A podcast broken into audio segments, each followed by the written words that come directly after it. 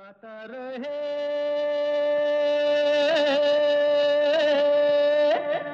मेरा दिल। नमस्कार गुड इवनिंग दोस्तों। वेलकम टू गाता रहे मेरा दिल, अपने दोस्त, अपने होस्ट समीर खेरा के साथ। ये वो शो है जिसमें हम आप सबको स्टार्स बनाते हैं, क्योंकि ज़्यादातर इस शो में बजते हैं आप ही के गाए हुए गाने। तो ज़्यादातर मैंने इसलिए कहा क्योंकि आज का शो हम थोड़ा सा डिफरेंट करने वाले हैं। आज हम गाने नहीं बजाने वाले शो में तो आप कहेंगे, भाई, गाने नहीं होंगे तो फिर ये गाता रहे, मेरा दिल कैसे होगा? तो दोस्तों, आज हम आपको एक बहुत ही बहुत ही बहुत ही प्यारे इंसान से मिलाने वाले हैं। एक बहुत ज़ोरदार इंटरव्यू आपके लिए लेकर आए हैं। वैसे ये इंटरव्यू आप लोग पहले भी सुन चुके हैं, गाता रहे, मेरे दिल पर काफ़ी वक्त हो गया। और कुछ लिसनर्स ने मुझसे फरमाइश की थी कि हम फिर से ये आपको इंटरव्यू जो है सुनाएँ। तो सोच रहे होंगे, भाई, कौन है ये स्पेशल इंसान? कौन, किसका इंटरव्यू होने वाला है? तो जनाब, ये हैं रेडियो ब्रॉडकास्टिंग के लेजेंड नाम है इनका अमीन सायानी। जी, वही लेजेंडरी अमीन सायानी, जिन्हें हम बिना का गीत माला से एसोसिएट करते हैं। अमीन साहब ने बहुत कुछ किया है रेडियो लाइफ में ब्रॉडकास्टिंग में, और हमने ये इंटरव्यू कुछ अर्सा पहले रिकॉर्ड किया था। मुझे उनसे मिलने का भी मौका मिला। मैं उनके ऑफ़िस में गया था बॉम्बे में। तो उन्होंने मुझे बिना का गीत माला का जो स्टूडियो है, उसका टूर भी कराया, दिखाया सब कुछ, कैसे बिना का गीत माला तैयार होता था। तो मैंने उनका एक ये इंटरव्यू किया था, मैं चाहूँगा कि आप लोग भी सुने, जाने अमीन साहब के बारे में कुछ। उनके पास बेशुमार कहानियाँ हैं बॉलीवुड की, जो इस शो में, इस इस इंटरव्यू में आपको कुछ उनमें से सुनाएँगे। तो उम्मीद करते हैं कि आप इस इंटरव्यू को पसंद करेंगे।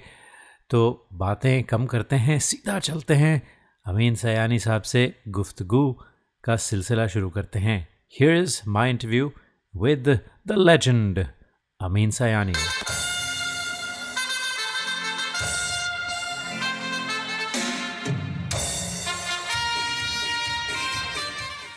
तो अमीन साहब वेलकम टू गाता रहे मेरा दिल। इससे पहले कि आपसे कोई सवाल पूछें मैं अपनी एक याद है जो मैं आपसे बताना चाहूँगा। और मुझे अच्छा, यकीन है पहले कि तुम कुछ बताओ। जी। मैं तो खुश हो गया चित हो गया तुम्हारे रेडियो स्टेशन का नाम सुनकर। गाता रहे मेरा दिल हा हा हा हा क्या ही अच्छा हो अगर हम सबका दिल हमेशा खुशी में झूम कर गाता रहे? क्या वेरी बात। गुड अच्छा अब बोलो। जी तो मैं ये कह रहा था कि आ, मेरी एक बचपन की याद है। मैं दस साल या ग्यारह साल की मेरी उम्र होगी तब की याद है। और आपसे वाबस्ता है तो आपको बताना चाहूँगा। तो हर बुधवार को हम जब डिनर करते थे या एक फैमिली टाइम होता था बुधवार को आठ बजे रेडियो चालू करते थे। हम लोग शॉर्ट वेव पर रेडियो सिलोन सुनते थे। और आपका साथ रहता था पूरे घंटे तक। तो वो एक ऐसी फैमिली एक्टिविटी हमारी थी। आप हर वेंसडे हमारे घर डिनर पे होते थे। तो उसका बहुत बहुत शुक्रिया। ऐसी आपने एक याद दी है वो कभी नहीं जाएगी। अरे वाह भाई बहुत बहुत शुक्रिया। ये तुम ये सुनकर ही मेरे मुँह में पानी आ गया कि मैं डिनर तो होता था आपके साथ। लेकिन यही मज़ा है ना रेडियो का कि लगता है कि बोलने वाला बिल्कुल सामने बैठा है और हमारे परिवार का एक सदस्य है जी मेंबर जी है। जी। तो अमीन साहब इसमें तो कोई शक नहीं कि आप रेडियो के ज़रिए बहुत सारे परिवारों के सदस्य रह चुके हैं। तो सबसे पहले हमें ये बताइए कि जो आपका रेडियो का करियर है उसकी शुरुआत किस तरह से हुई? एक चीज़ बहुत बड़ी हुई मेरे रेडियो के जीवन में जिससे कि मुझे पहला बड़ा ज़बरदस्त पुश मिला। और वो ये कि गीत माला का शुरू होना जो पहले बिना का गीत माला नाम था उसका फिर सिवा का गीत माला हो गया फिर कोलगेट सिवा का गीत माला हो गया। तो जब ये शुरू हुआ तो ये वो जमाना था जब हिंदुस्तान ने यानी ऑल इंडिया रेडियो ने अपने ज़बरदस्त ब्रॉडकास्ट में से अ, हिंदी फिल्मी गीतों को लात मार कर हटा दिया।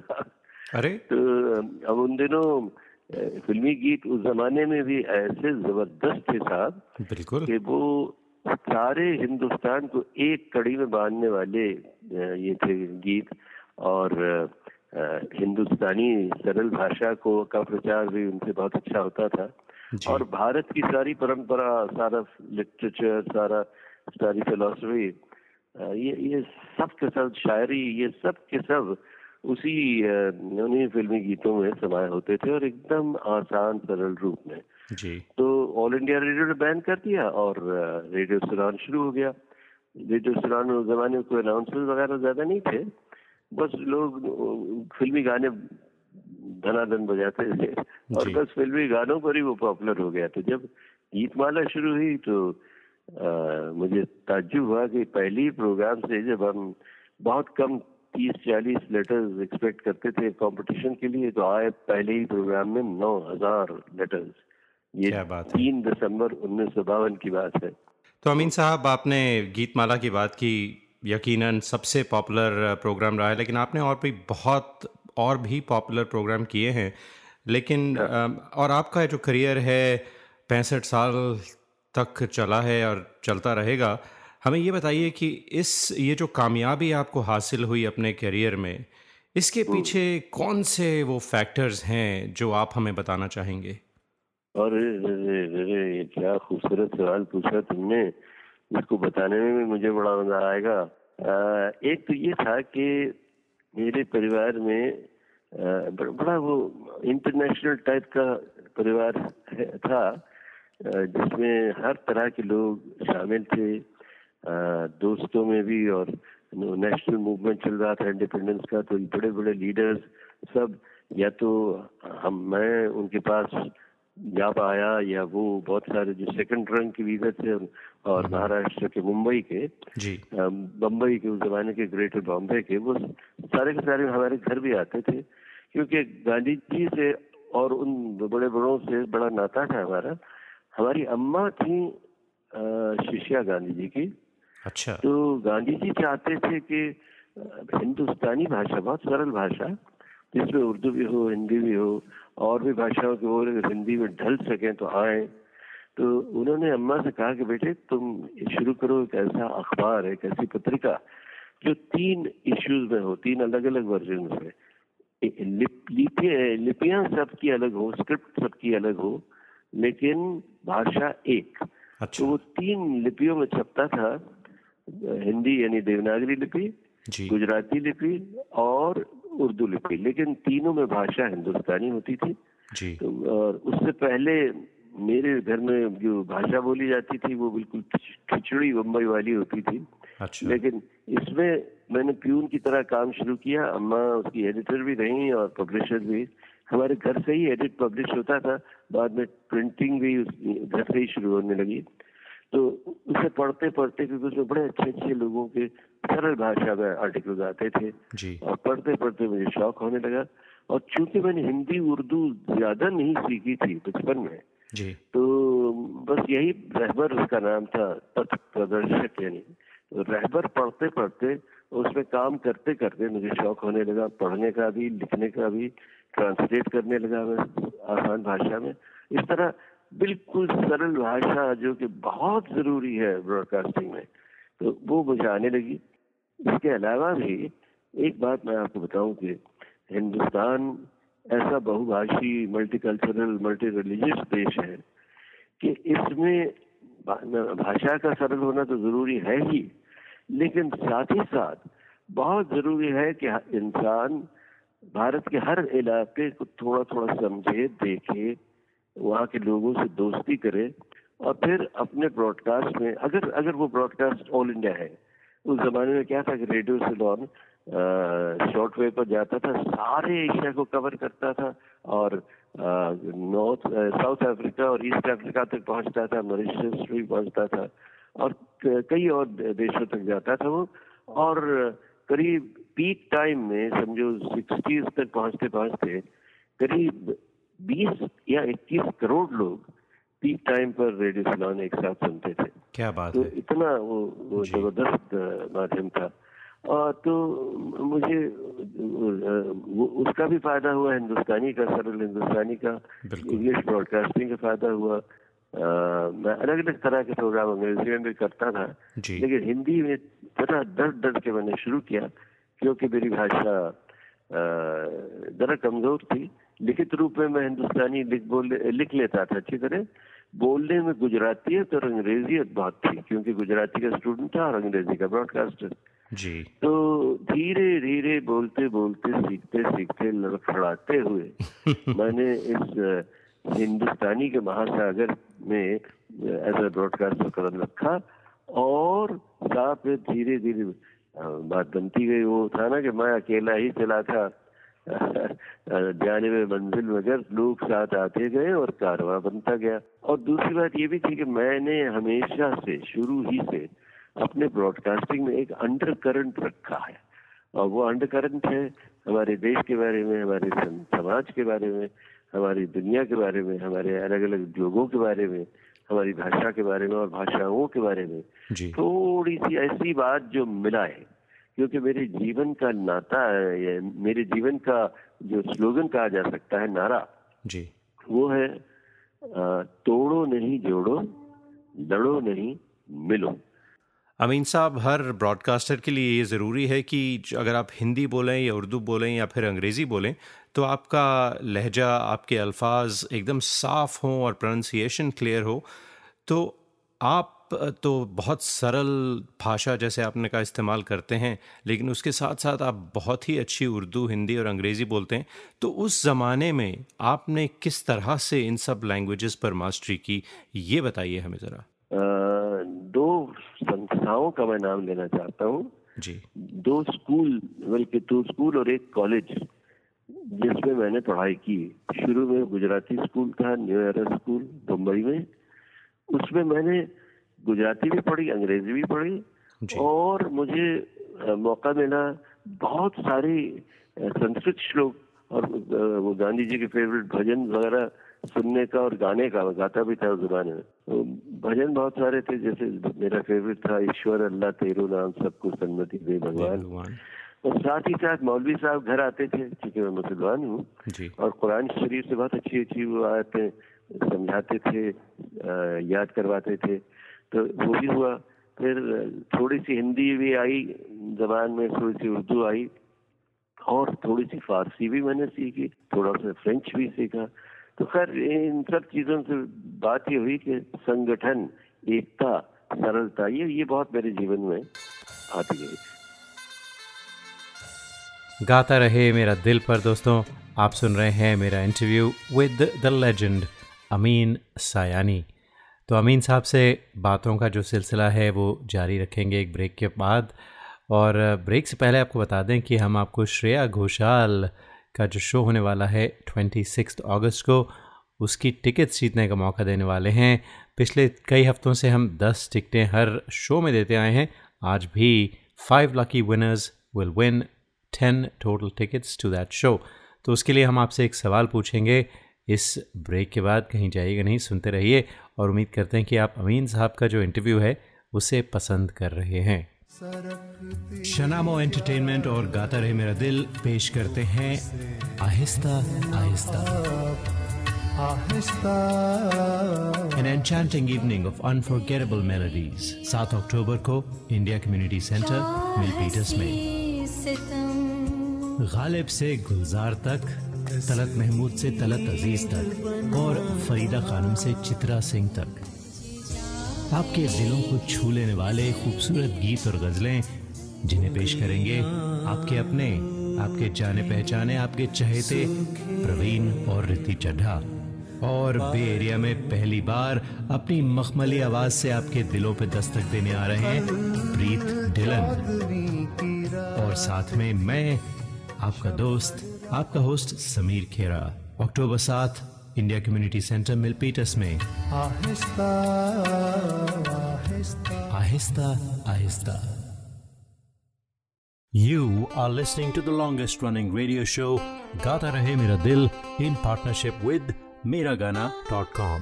Hi, this is Adnan Sami on Gata Rahe Mera Dil. Keep listening. Attention businesses, are you happy with your current group medical insurance plan? Are your employees uninsured or underinsured? You could be exposed to huge penalties under the ACA. Matrix Insurance Agency can help. We have special plans for IT consulting companies. Matrix offers products that are not traditionally available in the general market. You'll enjoy better benefits and lower rates. Learn more at matrixia.com. Matrix Insurance Agency will customize a plan that works for you. Call us today at 408 986 8506. That's 408 986 8506. Or visit us at matrixia.com. Matrix Insurance Agency. Right choice, right health insurance. नमस्कार आप सुन रहे हैं कुमार सानू जी को गाता रहे मेरा दिल पर We hope this never happens to you. If it does, you need a professional to take care of your car. We have just the right place for you to call. Auto Techies, conveniently located at 41527 Albrecht Street in Fremont. A brand new, state of the art body shop and repair services for all cars. It's this or this. Auto Techies, 510 252 0229. 510 252 0229. The largest library for Indian karaoke, your favorite, Miragana.com just got an upgrade. Introducing pitch and tempo controls on Mera Gana iPhone app. D- d- download it today. Today. 10,000 high quality tracks in 20 languages. Offline karaoke, iOS and Android apps, karaoke mics, personalized playlists, and much more. Starting only at $4.95 a month. MeraGana.com. Aao, mere saath Gana Gao. Tune in to Gata Rahe Mera Dil to find out who the artists of the month are. This special segment is brought to you by Dr. Deepak Sachdev of Sachdev Dental, a full service family practice for superior dental health. For appointments and specials, call 650 573 6500. 650 573 6500. SuchDaveDental.com. Suchdev Dental, providing dental services in two locations, Watsonville and San Mateo. Hi, this is Sharmila Tagore in uh, Gata Rahe Mera Dil with Sameer. Traveling to India, Pakistan, Fiji, Bangladesh, or Sri Lanka? Visit travelopod.com for guaranteed lowest fares and 24 7 service. Book by phone to save even more. Visit travelopod.com. T R A V E L O P O D.com. Best fares always. Visit your family in India. Go to travelopod.com for guaranteed lowest fares. Call us 24 by 7 for the best deals. Travelopod, recommended by 90% customers. This is Kabir Bedi on Gata Rahe Mera Dil. Welcome back to गाता रहे मेरा दिल और जैसा कि मैंने break से पहले कहा था हम आपको मौका देने वाले हैं to win tickets to the Shreya Ghoshal show on the twenty six of August वैसे अगर आप टिकट्स नहीं जीतते किसी वजह से दोस्तों तो टिकट्स ख़रीद भी सकते हैं आप Sulekha dot com forward slash Shreya पर। और एक और शो हो रहा है बेरिया में बल्कि गाता रहे मेरा दिल लेकर आ रहा है show I be the host of that show Aahista Aahista, ये है सेवन्थ अक्टूबर को an evening of beautiful melodies and ghazals with Praveen Chaddha and Riti Chaddha और साथ में Preet Dhillon from Seattle will be your host तो सात अक्टूबर का डेट जो है उसे आप ध्यान में रखिए। For tickets go to Sulekha dot com forward slash आहिस्ता A A H I S T A तो आ, दोस्तों अब सवाल पूछते हैं आपसे श्रेया घोषाल के बारे में और पार्ट बी भी है इस सवाल का। हम हमेशा आपको दो पार्ट सवाल पूछते हैं। पहला श्रेया घोषाल का जो क्वेश्चन है बहुत ही आसान है। वो ये है कि श्रेया घोषाल का ट्विटर हैंडल क्या है? श्रेया घोषाल का ट्विटर हैंडल क्या है? ये आपको बताना है। ईमेल कीजिए, गाता रहे मेरा दिल एट याहू डॉट कॉम पर। और पार्ट बी दोस्तों, आप सुन रहे हैं अमीन सयानी साहब के साथ इंटरव्यू तो इस इंटरव्यू में आपको क्या पसंद आता है, वो बताइएगा। कोई कहानी, कोई बात, कोई ख़ास चीज़ जो आपको आज इंटरव्यू में सुनाई दे, दी जाए आपको तो write to us about that and let's see what you enjoy तो आपको दोनों सवाल आंसर ज़रूर करने कुछ ना कुछ बताना पड़ेगा इस इंटरव्यू के बारे में। तो do that and send us an email गाता रहे मेरा दिल एट याहू डॉट कॉम हाँ और जल्दी भेजने का uh, उससे आपको कोई एक्स्ट्रा पॉइंट्स नहीं मिलने वाले। Take your time listen to the entire interview उसके बाद जब प्रोग्राम ख़त्म हो जाए तब हमें जवाब भेजिएगा। We will compile the answers and notify you in the next day और to about whether you won or not तो अब वापस चलते हैं। अमीन साहब से गुफ्तगु जारी रखते हैं।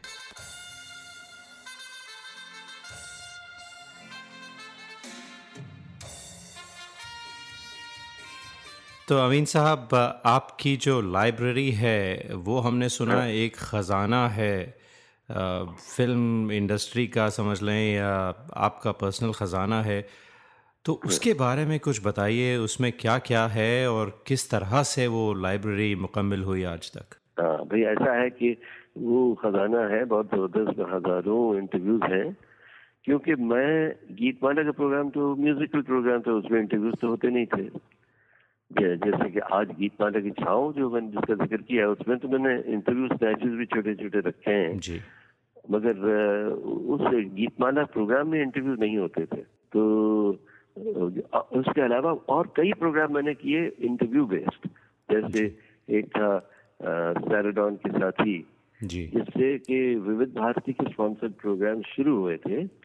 उसमें अच्छे अच्छे बड़े बड़े सितारे आकर अपने मशहूर सितार साथियों के बारे में बताते थे। तो एक वो था फिर एक था एस कुमार का फिल्मी फिल्मी मुकद्दमा, बिल्कुल। धूमधाम होती थी। बिल्कुल, बिल्कुल। बड़े बड़े लोगों पर आरोप लगते थे इल्ज़ाम लगते थे। और वो अपनी सफ़ाई पेश करते थे। उसमें मैं वकील बनता था। एक जज साहब होते थे, एक मैडम क्लार्क होती थी, जो सुनाती थी चार्जेस तो एक वो था। फिर और भी तीन चार प्रोग्राम थे जिनकी वजह से मेरा जो खजाना है लाइब्रेरी का, वो बढ़ता ही चला गया, बढ़ता ही चला गया। और मेरी बीवी रमा, जो अब नहीं रही करीब करीब 2002 में उनका देहांत हो गया, वो बहुत अ, मेहनत से मेरी लाइब्रेरी को संवारती थी संभालती थी। जी। और उनके उनके ही उस ज़बरदस्त योग का काम का नतीजा है कि मेरे पास इतने प्रोग्राम्स हैं कि कई बार तो मुझे भी याद नहीं रहता कि किसने क्या कहा था। जी तो ये आपने बताया फिल्मी मुकदमा मुझे याद है अभी भी वो विविध भारती पे जो स्पॉन्सर प्रोग्राम होते थे मेरे ख्याल से सवा नौ से साढ़े नौ तक आता था रात को विविध भारती पर किसको याद है यार? देखिए हम सुनने वाले थे हम आपके फैंस थे और हैं। हमें ये वैसे शुरू हुआ था रेडियो सिलोन पर जी जी जी। और उसके बाद शिफ्ट हुआ विविध भारती में। जी। तो अमीन साहब कुछ और सवाल? आपने तो क्योंकि हमारा जो प्रोग्राम है वो म्यूज़िक से संबंधित है तो हमने कहा कुछ म्यूज़िक डायरेक्टर्स के बारे में आपसे बात करें। तो आपने तो मेरे ख्याल से कोई चार या पाँच जनरेशन्स के म्यूज़िक डायरेक्टर्स नौशाद साहब से लेकर Kalyan ji Anand ji Laxmikant Pyarelal S T Burman R D Burman और भी ना जाने कितने म्यूज़िक डायरेक्टर्स को पास से देखा है पास से जाना है। तो हमें ये बताइए। तो इनमें नाम पुराना एक ही लिया एस टी बर्मन। जी। लेकिन उनसे भी पुराने लोगों से मेरा नाता रहा है। जैसे जो बीच में पितामा थे हिंदी फ़िल्म म्यूज़िक के अनिल विश्वास जी बिल्कुल बहुत प्यार करते थे मुझे और मैं बहुत इज़्ज़त करता था उनको बड़े भाई की तरह मानता था उनको और वसंत देसाई से बड़ी दोस्ती थी सी रामचंद्र से कभी। तलवारबाजी भी चलती थी वर्बल अच्छा। और। कभी कभी बहुत दोस्त बनते थे और वो एस एन त्रिपाठी वगैरह उस जमाने के बहुत बहुत सारे लोग और उस, उसके बाद की जो पीढ़ी थी जैसे एस डी बर्मन का एक नाम लिया ही तुमने। और कितनों के नाम लो साहब शंकर जयकिशन हैं और बहुत सारे रवि साहब, सब सबसे बड़ी दोस्ती थी लेकिन और सब सब बड़े ज़बरदस्त लोग थे। अब जैसे शंक- शंकर जयकिशन कल्याण जी और आर डी बर्मन लक्ष्मी प्यारे ये सब सब अपनी अपनी जगह बहुत बहुत ज़बरदस्त थे। पर मेरे से तीन सबसे ज़्यादा फेवरेट म्यूज़िक डायरेक्टर थे वो थे एस डी बर्मन और रोशन और मदन मोहन। तो अमीन साहब आप इन तीनों म्यूज़िक डायरेक्टर्स के बारे में हमारे सुनने वालों को प्लीज़ कुछ बताएँ कुछ वाक़े कुछ पर्सनल एक्सपीरियंसेस जो आपके रहे हैं इन सब के साथ। बर्मन दादा तो खैर सबके बड़े भाई थे और इतने प्यारे इतने भोले इंसान थे कि बस मस्त रहते थे। हमें संगीत में उनके लिए संगीत सब कुछ था। संगीत के अलावा वो शायद कुछ सोचते भी नहीं होंगे। हाँ एक बात उनकी थी कि उनको फुटबॉल बहुत पसंद था। अच्छा। और मोहन बागान उन, उनकी फेवरेट टीम थी। तो अगर उस उस दिन या उसके एक दिन पहले मोहन बागान की कोई टीम अगर जीत गई ना तो ये तो दिनों तक कई दिनों तक झूमते रहते थे उछलते रहते थे गाते रहते थे। और अगर हार गई कहीं। तो उनसे बात करना मुश्किल हो जाता था। जरा बात करो तो कहेंगे कहते थे नहीं ऐप भी नहीं पता नहीं तुमको मैं थोड़ा बहुत उदास हूँ। अभी मुझसे बात मत करो। तो मतलब उस जमाने में फिर वो सैड सॉन्ग्स कंपोज करते होंगे जब मोहन बगान की टीम हारे। अब ये तो नहीं, क्योंकि वो इतने ग्रेट म्यूज़िक डायरेक्टर थे उनमें क्या था कि फोक से वो बहुत कुछ लेते थे। जी। शास्त्रीय संगीत से भी लेते थे।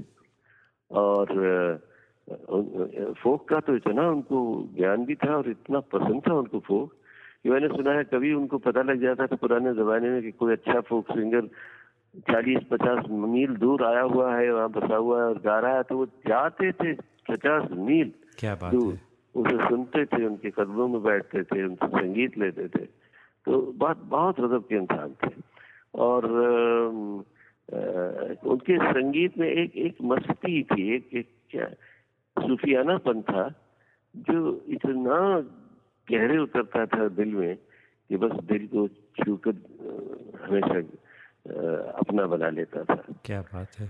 उनकी क्या क्या फ़िल्में एक फ़िल्म उनकी है जो मेरी फेवरेट फ़िल्मों में से एक है वो है गाइड जी बिल्कुल। उसमें हमारा क्या क्या गाने हैं एक से एक अच्छे और एक से एक अलग। हमारा गाता रहे मेरा दिल जो थीम सॉन्ग है वो भी गाइड का ही है।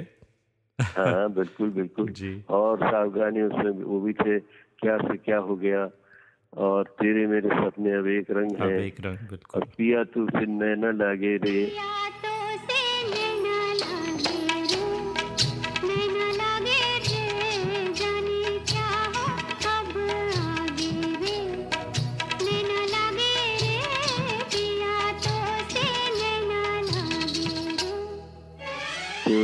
तो ये फिर दूसरे म्यूज़िक डायरेक्टर जो मेरे बहुत करीब थे रोशन रोशन। जी। रोशन भाई से मेरे मेरा घर जैसा नाता था। मैं और मेरी बीवी रमा जो कि संगीत बहुत अच्छा जानती थी लेकिन गाती नहीं थी शर्माती बहुत थी। गले में सुर भी था बल्कि गीता दत्त एक जमाने में रेडियो के प्रोग्राम करने हमारे स्टूडियो में आया करती थी। जी। तो ये ही उनके साथ रहती थी असिस्ट करती थी।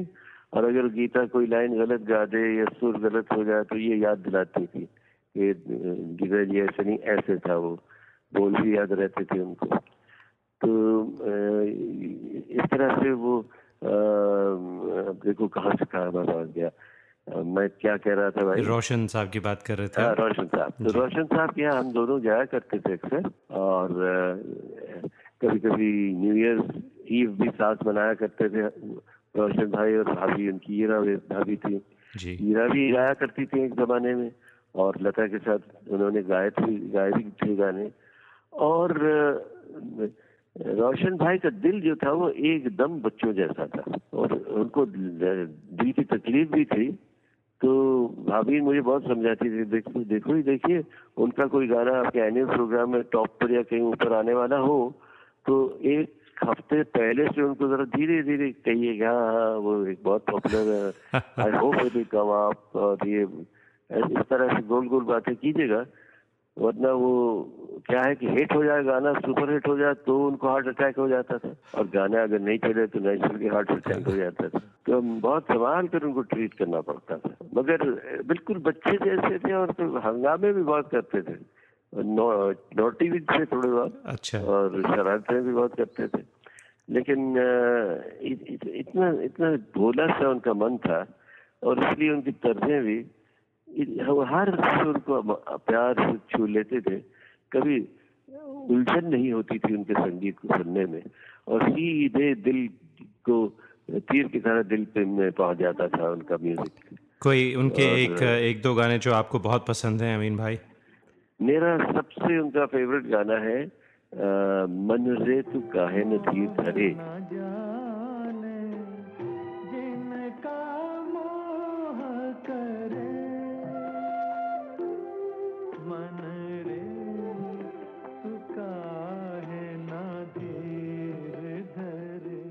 एक बार उन्होंने मुझे घर पे फ़ोन करके बुलाया कि अमीन भाई देखो चित्रलेखा के गाने आए हैं नए। मैं चाहता हूँ कि तुम सुनो जरा बताओ कैसे हैं। तो मैं और रमा भागे हुए गए वहाँ रात का वक्त था।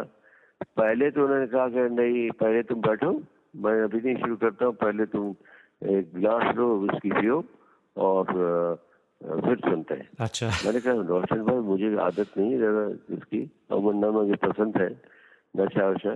तो आप प्लीज़ मुझे मत दीजिए गाना सुनाइए उसका नशा मुझे बहुत है। कह रहे, नहीं नहीं, तुमको पीना ही पड़ेगा तो उनका मान रखने के लिए थोड़ी सी मैंने ली, और मुझे चढ़ जाती थी फ़ौरन मैं, कभी हाथ ही नहीं लगाता ज़्यादा। तो चढ़ने लगी तो नींद आने लगी मुझे। तो अच्छा फिर उन्होंने शुरू किए ये गाने एक के बाद एक एक के बाद एक गाने आते जाए, और वो पूछे मुझे, कैसा लगा? तो मैं ऐसे कुछ हूँ हाँ करके सर हिला दूँ, और आधी नींद में कहता हाँ ठीक है। तो जब खत्म हुआ जब गाने फिर हम मैंने कहा नौसिन आप बहुत देर हो गई हम चलते हैं। तो रवा और मैं दोनों घर चले आए। ये बात आई गई हो गई उसके कई बरस बाद जब रोशन भाई का इंतकाल हो गया। जी। और मैं एक बार गया था भाभी से मिलने तो उन्होंने कहा अमीन भाई आपको पता है एक बार आप आए थे चित्र देखा गया मेरी सुनने और आपने कुछ अजीब अजीब वो कुछ हाँ कर दिया और कुछ अच्छा रिएक्शन भी नहीं दिया तो उनका दिल इतना टूटा कि उनकी आँखों में आँसू भर आए थे और बहुत रोए वो रात को। अमीन भाई को मेरे गाने पसंद नहीं आए। मैंने कहा अरे बाप रे आपने मेरे फ़ोन क्यों नहीं किया? क्योंकि उसके बाद जाकर मैंने अगले दिन घर पे सुने गाने। जी। और ऑफ़िस में सुने गाने।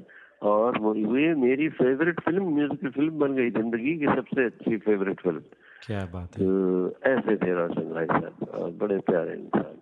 तो अमीन भाई आप जो बड़े प्यारे मेरे म्यूज़िक डायरेक्टर हैं वो हैं मदन मोहन साहब। मदन मोहन। और मेरे भी फेवरेट हैं मदन मोहन साहब उनके जो कॉम्पोजिशंस हैं लता जी रफ़ी साहब के साथ उनका तो कोई मुकाबला नहीं बिल्कुल। बहुत बहुत। तो इतना इतनी सॉफ्टनेस थी उनमें उतनी तैयारी उतनी गहराई। और मज़े की बात यह कि वो पर्सनली बड़े मिलिट्री टाइप के थे। आ, उनका एक तो ऑफिसर रह चुके थे वो मिलिट्री में। जी। और उसके बाद जब संगीत में आए वो तो उनका बर्ताव लोगों से वही मिलिट्री टाइप का होता था। लता ने मुझे बताया है कि अगर वो किसी बात पे खुश हो जाते ना जी। तो आकर झप सब लगाते थे लता जी की पीठ पर एक, एक बुक्का और लता जी हिल जाती थी बिल्कुल। और लता जी और मदन मोहन साहब का भाई बहन का रिश्ता था मुँह भोले भाई बहन भी थे। जी। और इतना प्यारा रिश्ता था और क्या क्या गाने थे क्या बताऊँ उनके तो एक एक गाना मेरे जब दिमाग में आता है तो।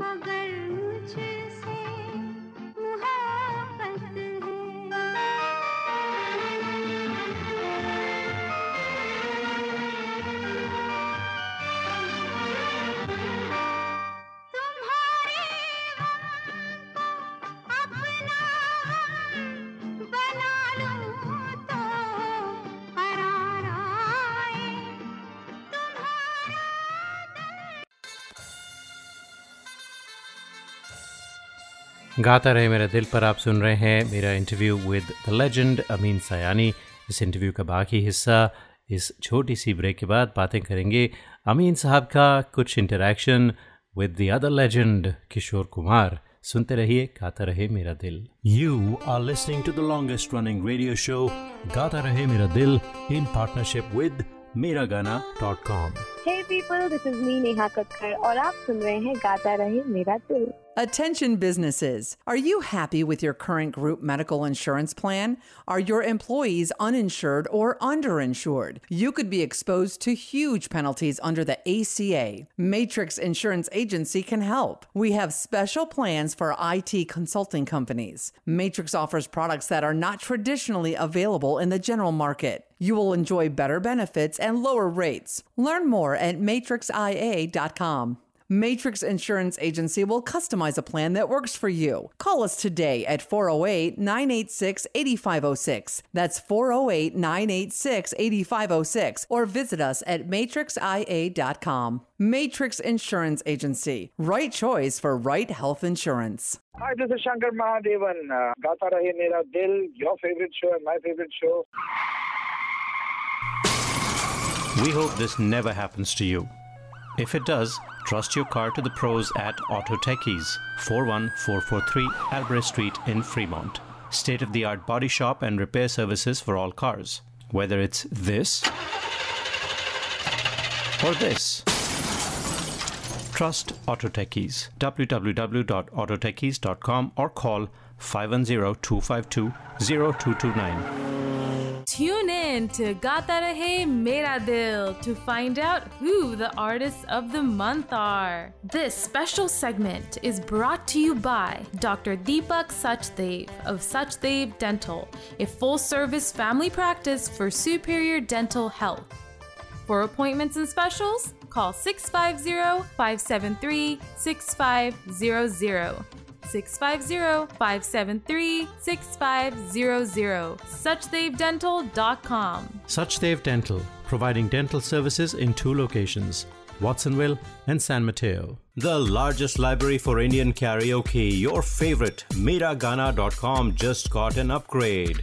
Introducing pitch and tempo controls on Miragana iPhone app. D- d- download it t- t- today. Today. 10,000 high quality tracks in 20 languages. Offline karaoke, iOS and Android apps, karaoke mics, personalized playlists, and much more. Starting only at $4.95 a month. Miragana.com. आओ मेरे साथ गाना गाओ Listeners of this show, if you want to sing and have no idea how to record your own songs, we have you covered. Go to gataremiradil.com and register for a class. In one hour, we'll have you singing and recording your own songs and sounding like a pro. GataRaheMiraDil.com, where stars are made. This is Madhuri Dixit on Gata Rahe Mera Dil. अमीन साहब break से पहले हम बात कर रहे थे S D Burman साहब, रोशन साहब, मदन मोहन जी, इन सब के बारे में। तो आपने नए म्यूज़िक डायरेक्टर्स जो नई पीढ़ी है, उनके साथ भी काम किया है और उन्हें जाना है। तो हमें ये बताइए, अपनी ज़ुबानी की उस पुराने म्यूज़िक और आज के म्यूज़िक में जो है, क्या फ़र्क है? मगर एक बात नौशाद ने कही थी, जो मुझे हमेशा याद रहती है। कि हमारे जमाने का संगीत यानी गोल्डन पीरियड जिसे कहते हैं जी। उस जमाने का संगीत मन को छूता था आज का म्यूज़िक सिर्फ़ तन को छूता है। क्या बात तो है बहुत बहुत बहुत सही बात अच्छा- मैं अच्छाई और बुराई ये की कंपैरिजन नहीं करूँगा। मैं सिर्फ़ ये कहूँगा ये ये फ़र्क है उनमें और आज में। तो अमीन साहब बस एक तो सवाल और तो आपने कहा जो पुराना संगीत था गोल्डन एरा का वो मन को छूता था। और आज का जो है वो तन को छूता है। नौशाद साहब ने कहा था आपने कहा। नौशाद साहब ने कहा था। तो आपके ख्याल से और और ये भी अक्सर सुना जाता है कि जो आज का संगीत है वो अगले चालीस साल तो छोड़िए अगले दस साल भी याद नहीं रहेगा। चार दिन भी मुश्किल हो जाता है याद मगर क्या है कि वो वो जो पुराना संगीत था ना वो हमारे भारत की परंपरा का प्रतीक था। उसमें हमारी हर चीज़ हमारी हमारे माजी हमारे अतीत की हर चीज़ हर चीज़ समाई हुई थी। जी। और मेरा ख्याल है कि जब तक हम गुजरे हुए कल और आज और आने वाले कल में एक एक रिश्ता न रखें हम्म तो हमारा आज भी और आने वाला कल भी ऊपर नहीं उठ पाएगा। अमीन साहब जब गोल्डन एरा की बात चलती है तो एक नाम जो सबकी ज़ुबान पर आता है वो है किशोर कुमार साहब का। और आपका और किशोर दा का बहुत ही करीबी रिश्ता रहा। आपने बहुत काम किया उनके साथ और बहुत सारे बहुत सारी कहानियाँ हैं आपके पास किशोर दा के बारे में। तो हमारे साथ सुनने वालों के साथ प्लीज़ ज़रा शेयर करें उनमें से कुछ। उस जमाने में फिर गीत माना जब शुरू हो गई थी तो क्या हुआ कि उस जमाने में हम हर साल के आखिर में कभी म्यूज़िक डायरेक्टरों से कभी लिरिक राइटरों से कभी सिंगर्स से जी। अ, इन, एक छोटा सा मैसेज लेते थे न्यू ईयर का। अच्छा। अ, तो अ, मैंने उन्होंने मैंने उनसे कहा कि किशोदा आपका गाना इस साल गीतमाला में बहुत ऊपर आ रहा है। हम्म। तो प्लीज़ आप एक छोटा सा दे दीजिए ना इंटरव्यू दो तीन चार मिनट का। अच्छा। तो अब वो ये मुझे पता नहीं था कि वो काफ़ी सन की आदमी थे। तो वो कभी कभी तो प्रोड्यूसरों को भी चक्कर खिलाया करते थे तो मैं तो सिर्फ़ एक अनाउंसर था।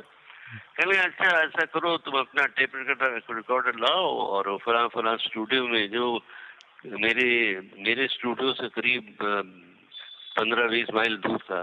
पंद्रह माइल दूर था। अच्छा। तो वहाँ अपना टेप रिकॉर्ड लेकर आ जाओ मैं फला स्टूडियो में शूटिंग कर रहा हूँ। तो शूटिंग के बीच तुम्हारी। रिकॉर्डिंग कर दूँगा। तो मैं अपना बड़ा उस जमाने में फेरोग्राफर फेरोग्राफ मशीन हुआ करता था। जी। काफ़ी भारी तो उसको उठाकर खुद टैक्सी में रखा और खुद गया वहाँ। जाकर वहाँ स्टूडियो के दरवाजे पर पहुँचा तो मुझे पता लगा कि अरे एक साहब खड़े हुए हैं जो उस फ़िल्म के प्रोड्यूसर हैं जिसकी शूटिंग होने वाली थी। अच्छा। उन्होंने कहा अमीन भाई अमीन भाई रुकिए रुकिए उन्होंने देखा मुझे तो मैं रुक गया टैक्सी रोकी वो आए दरवाजे पर कहने लगे अमीन भाई अ, बात यह है कि किशोर दा ने कहा है कि वो अभी आए नहीं हैं मतलब शूटिंग के लिए और आएँगे तब जब अमीन भाई आकर चले जाएँगे मुझे बहुत गुस्सा आया कि यार इतनी अच्छी दोस्ती ऐसी बात मुझसे मैं इतनी दूर से उठाकर ले आया हूँ जॉइंट मशीन तो खैर मुझे बहुत बुरा लगा तो मैं फिर आ गया घर और फिर करीब दस बारह बरस मैंने उनसे कोई इंटरव्यू के लिए फरमाइश नहीं की। जी। हालाँकि उनकी पहली फ़िल्म जो आई थी दूर गगन की छाव में जी जी जी। उससे लेकर करीब करीब सारी उनके प्रोड्यूसर डायरेक्ट की हुई फ़िल्मों में मैंने पब्लिसिटी की थी। अच्छा। और वो आया करते थे मेरे स्टूडियो में और बोला करते थे पब्लिसिटी में और हम धूम मचाते थे इस तरह से। हम्म, हम्म। मगर मैंने उनको इंटरव्यू के लिए कभी नहीं मांगा। तो वो आपको बात पता चली कि क्या बात थी या ये उनका मज़ाक करने का तरीका था या सच में? उनका मज़ाक करने का तरीका था। अच्छा। तो उनको उनको पता तो लगा कि मुझे बुरा लगा है लेकिन मैंने भी कुछ नहीं कहा तो उन्होंने भी कुछ नहीं कहा। अच्छा। और उसके बाद साहब एक मेरा प्रोग्राम बहुत मशहूर शुरू हो गया था 1970 में। तो 1974 में उसका कॉन्ट्रैक्ट खत्म हो रहा था लास्ट प्रोग्राम उसका वो उसका नाम था सितारों के साथी। अच्छा। तो उसमें बड़े बड़े स्टार्स आकर अपने साथियों के बारे में बोला करते थे। हम्म हम्म। तो मैंने सोचा कि यार ये लास्ट प्रोग्राम है और इसमें अगर किशोर का इंटरव्यू आ जाए तो कमाल हो जाए। तो हसरत मेरी बरसों से है। तो इतफाक से उस रोज आने भी वाले थे किशोर हमारे स्टूडियो में। अच्छा। उनकी फ़िल्म बढ़ती का नाम दाढ़ी के लिए रिकॉर्डिंग करने के लिए। अच्छा। तो उनके आने से पहले हमेशा तो मैं नीचे जाकर सेकंड फ्लोर पर हूँ तो नीचे जाकर मैं उन्हें ले आता था खुद ऊपर वेलकम करके। अब की बार मैंने दो तीन लोगों से अपने स्टाफ वालों से कहा कि तुम लोग जाओ और किशोर कुमार को ऊपर ले आओ और मेरे स्टूडियो में डायरेक्टली ले आना। और मैं चुपके से स्टूडियो में बैठ गया बहुत सीरियस होकर और अकेला बैठा बत्ती जल रही थी मैं माइक्रोफोन के बाद बैठा और कुछ पढ़ने लगा। इतने में किशोर आए दरवाज़ा खुला और वो दौड़ते हुए आए कि अरे I am sorry I am late Amin भाई चलो काम शुरू करें। तो मैंने बड़े सीरियस सीरियसली उनको देखा थोड़ा नाराज़ होकर कि ओ अच्छा हाँ चलिए चलिए करते हैं। तो वो जरा चौंके कि यार हमेशा दोस्ती के साथ बात कर रहा है और ये ये क्या हो गया? संजीदगी क्यों? पूछा उन्होंने क्यों अमीन भाई क्या हो गया? तबीयत ठीक है। मैंने कहा हाँ ठीक है चलिए। तो कह रहे अच्छा चलो चलो स्टार्ट रिकॉर्डिंग करो। मैंने कहा नहीं नहीं रुक जाइए किशोर भाई। आपने देखा आप अंदर आए तो स्टूडियो के कोने में कहीं दूर दो पहलवान खड़े थे बहुत खतरनाक टाइप के। कह रहे नहीं नहीं कौन से पहलवान? मैंने कहा वो पहलवान मैंने किराए से यहाँ रखे हैं और उनको कह दिया है कि देखो किशोर कुमार आने वाले हैं और अगर उन्होंने मेरे स्टूडियो में आकर मेरे प्रोग्राम सितारों के साथी का लास्ट प्रोग्राम अगर रिकॉर्ड नहीं किया तो तुम दोनों मिलकर उसे उन्हें पीट देना। तो वो पहले तो बहुत घबराए। डरपोक थे बहुत। अरे क्या बोल रहे हैं आप? क्या क्या पीट पीट पाट वाली बात कर रहे हैं आप? तो उसके बाद उनकी समझ में आई और हंस पड़ेगा। अच्छा अच्छा बदला लिया जा। रहा है। वो वो रिकॉर्डिंग नहीं की थी मैंने गीत माना कि उसका बदला ले रहे हो। तो मैंने कहा हाँ किशोर मैं की बदला ले रहा हूँ। और अ, मैंने कहा तो ठीक है अब ऐसा कर रहे आप कर, करेंगे या नहीं मेरा प्रोग्राम कह रहे अच्छा अच्छा मैं कर देता हूँ। लेकिन एक शर्त है। मैंने कहा क्या शर्त है भाई? कहने लगे तुम एक शर्त यह है कि मैं प्रोग्राम अकेले करूँगा तुम उसमें नहीं बोलोगे। मैंने कहा मुझे इंटरव्यू करना है भैया बिल्कुल। कहना ठीक है तुमको जो बोलना है शुरू में दस मिनट पंद्रह सेकंड बीस सेकंड तीस सेकंड में बोल रहा डालो और फिर जाकर कोने में बैठ जाओ मैं पूरा प्रोग्राम करता हूँ। मैंने ओपनिंग की तो फिर कहा अच्छा तुम बैठो मैं बोर करता हूँ तुम बहुत बोर कर चुके हो। और उन्होंने अजीब गरीब प्रोग्राम किया जिसमें वो जज भी बने वो पुराने तिवारी एक्टर थे ना कैरेक्टर एक्टर उनकी आवाज़ निकाल कर जज बने। अच्छा। और तीन किशोर कुमारों को उन्होंने उन मुकदमा चलाया किशोर कुमार पर।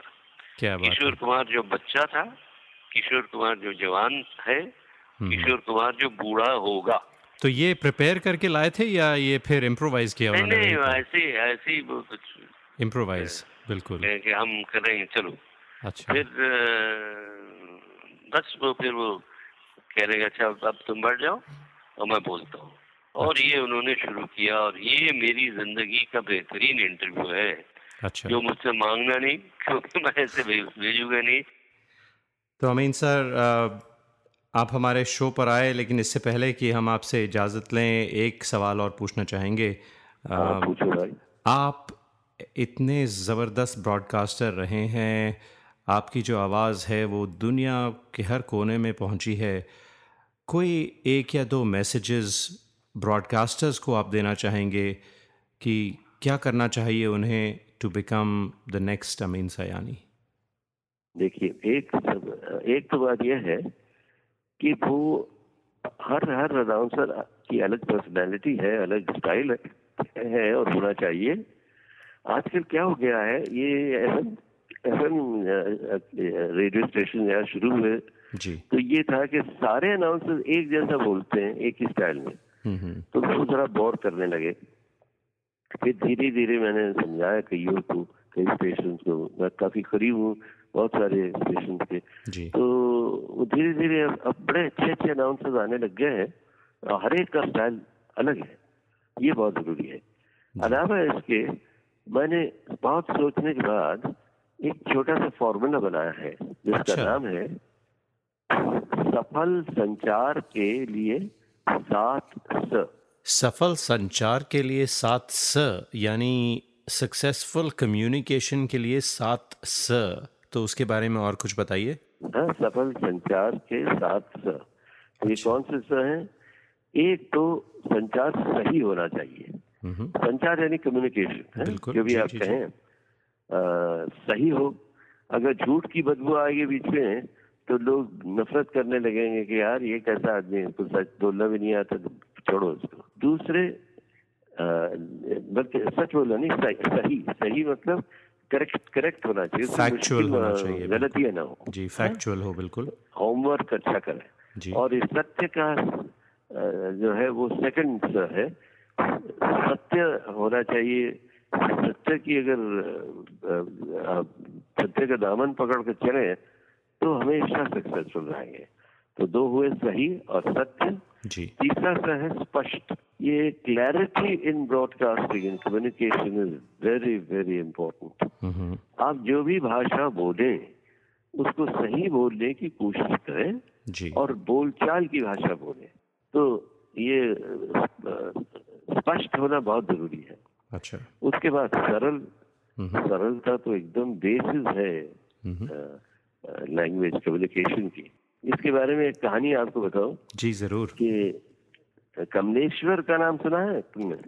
नहीं मुझे नहीं। कमलेश्वर एक बहुत महान ब्रॉडकास्टर भी थे टेलीकास्टर भी थे राइटर भी थे दूरदर्शन के डिप्टी डायरेक्टर जनरल भी बने। अच्छा। लेकिन उससे पहले वो जब ब्रॉडकास्टिंग में टेलीकास्टिंग में आ गए थे बहुत ज़बरदस्त काम कर रहे थे तो उनका एक प्रोग्राम होता था हर हफ़्ते जिसका नाम था अ, परिक्रमा। अच्छा। प- परिक्रमा का मतलब इनसर्कलमेंट ऐसा कुछ होता है खैर। तो वो परिक्रमा में वो बड़े छोटे अलग अलग फ़ील्ड के लोगों का इंटरव्यू लेते थे। अच्छा। तो एक दिन उनका फ़ोन आया कि अमीन जरा आ जाओ तुम्हारा तुम्हारा इंटरव्यू में लेना है लाइव टेलीकास्ट है। अच्छा। मैंने कहा क्या क्या क्या आप क्या बोल रहे हैं? मैंने कभी आज तक टेलीविज़न पर कोई काम किया ही नहीं कोई बो- बोला ही नहीं हुआ और वो लाइव है ये तो कैसे हो सकता है? हम तो तैयारी करके बोलते हैं भाई। हम्म ये कैसे हो गया? मैं तो नहीं आता यार आप किसी और को कर दीजिए इंटरव्यू कहने यार डोंट बी सिली एकदम आसान से सवाल पूछूँगा और तुम्हारे ही काम के बारे में पूछूँगा, आ जाओ। तो मैं डरते डरते गया वहाँ। तो फिर वो ले गए स्टूडियो में कहने देखो live recording live live broadcast है तो अभी लाइव टेलीकास्ट है तो अभी शुरू होने वाला, तैयार रहो, बस बहुत देर हो गई है, ये देखो काउंटडाउन शुरू। इशारा किया और प्रोग्राम शुरू हो गया। तो पहले करीब ढाई मिनट तक वो मेरी कुछ पता नहीं बखान कर रहे थे मेरा तारीफ़ कर रहे थे या कुछ टांग खिंचाई कर रहे थे क्योंकि इतनी क्लिष्ट हिंदी में बोल रहे थे वो अच्छा। कि मेरी ज़्यादा समझ में बात आई नहीं। तो मैं सोच रहा था यार अब क्या करूँ क्या मैं करूँ? तो तब तक फिर मेरी तरफ़ मुड़कर कहने लगा अच्छा अमीन भाई अब प्रश्नोत्तर आरंभ करें। अच्छा तो इतनी हिंदी तो मुझे आती थी अच्छी तरह अवश्य आरंभ करें कमलेश्वर भाई। तो पहला ही सवाल ऐसा गोली मार कर उन्होंने मेरी तरफ़ फेंका कि मैं तो चित हो गया था।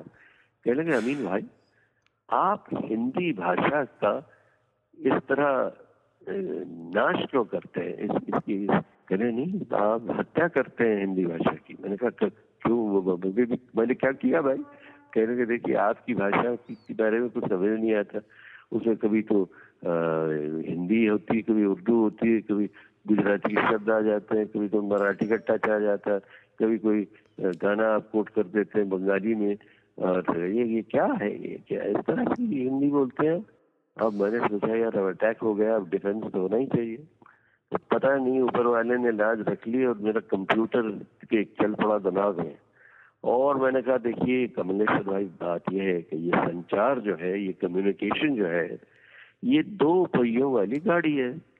इसमें एक पहिया है श्रोता जो बोल सुनता है जी। और दूसरा पहिया है वक्ता जो बोलता है। हम्म। अगर सुनने वाले और बोलने वाले के दो ये दो पहिए जो है ये एक बड़ा हो गया और एक छोटा हो गया तो गाड़ी लुढ़क नहीं जाएगी। बिल्कुल। तो इसलिए बहुत ज़रूरी है कि सुनने वाला और बोलने वाला दोनों एक एक ट्यूनिंग में हो। यानी बोलने वाला वही बोले जो उसको पता है कि सुनने वाला समझ सके और आराम से मज़े ले सके उसके। मैंने कहा कि देखिए, मैं तो ज़्यादा भाषा जानता ही नहीं हिंदी, उर्दू। इसलिए मैं तो वही बोलता हूँ, बिल्कुल सीधी सी सरल भाषा, आम फहम जो कि मैं जानता हूँ। मैं तो कोई मुश्किल भाषा ही नहीं जानता, इसलिए मैं बोलता ही नहीं मुश्किल भाषा। मगर इसका नतीजा ये होता है कि जब मैं बोलता हूँ तो सारी दुनिया समझती है। लेकिन जब कमलेश्वर बोलते हैं बहुत कम लोग समझते हैं। तो आपने पासा पलट दिया अपने इंटरव्यू में एकदम। उसके बाद उन्होंने छेड़ा नहीं मुझे। अच्छा। और अच्छी तरह से हो गया इंटरव्यू जी। तो अमीन भाई आपने कहा सही सत्य स्पष्ट सरल। और बाकी जो तीन स हैं वो कौन से हैं? अच्छा तीन बाकी हैं तो पांचवा है सभ्य। सभ्य मतलब डिसेंट और छठा है उसके बाद स्वाभाविक। हम्म मतलब नेचुरल होकर बोलिए। अगर आप बन के बोलेंगे एक जमाने में मैं भी बहुत बन के बोला करता था सार्जेंट मेजर की तरह। गीत माला की पहली पायदान पर सुनिए ये वो अब चिल्ला के फिर मुझे होश आया एक जमाने में जाकर। और उस उसका भी एक एक कारण है।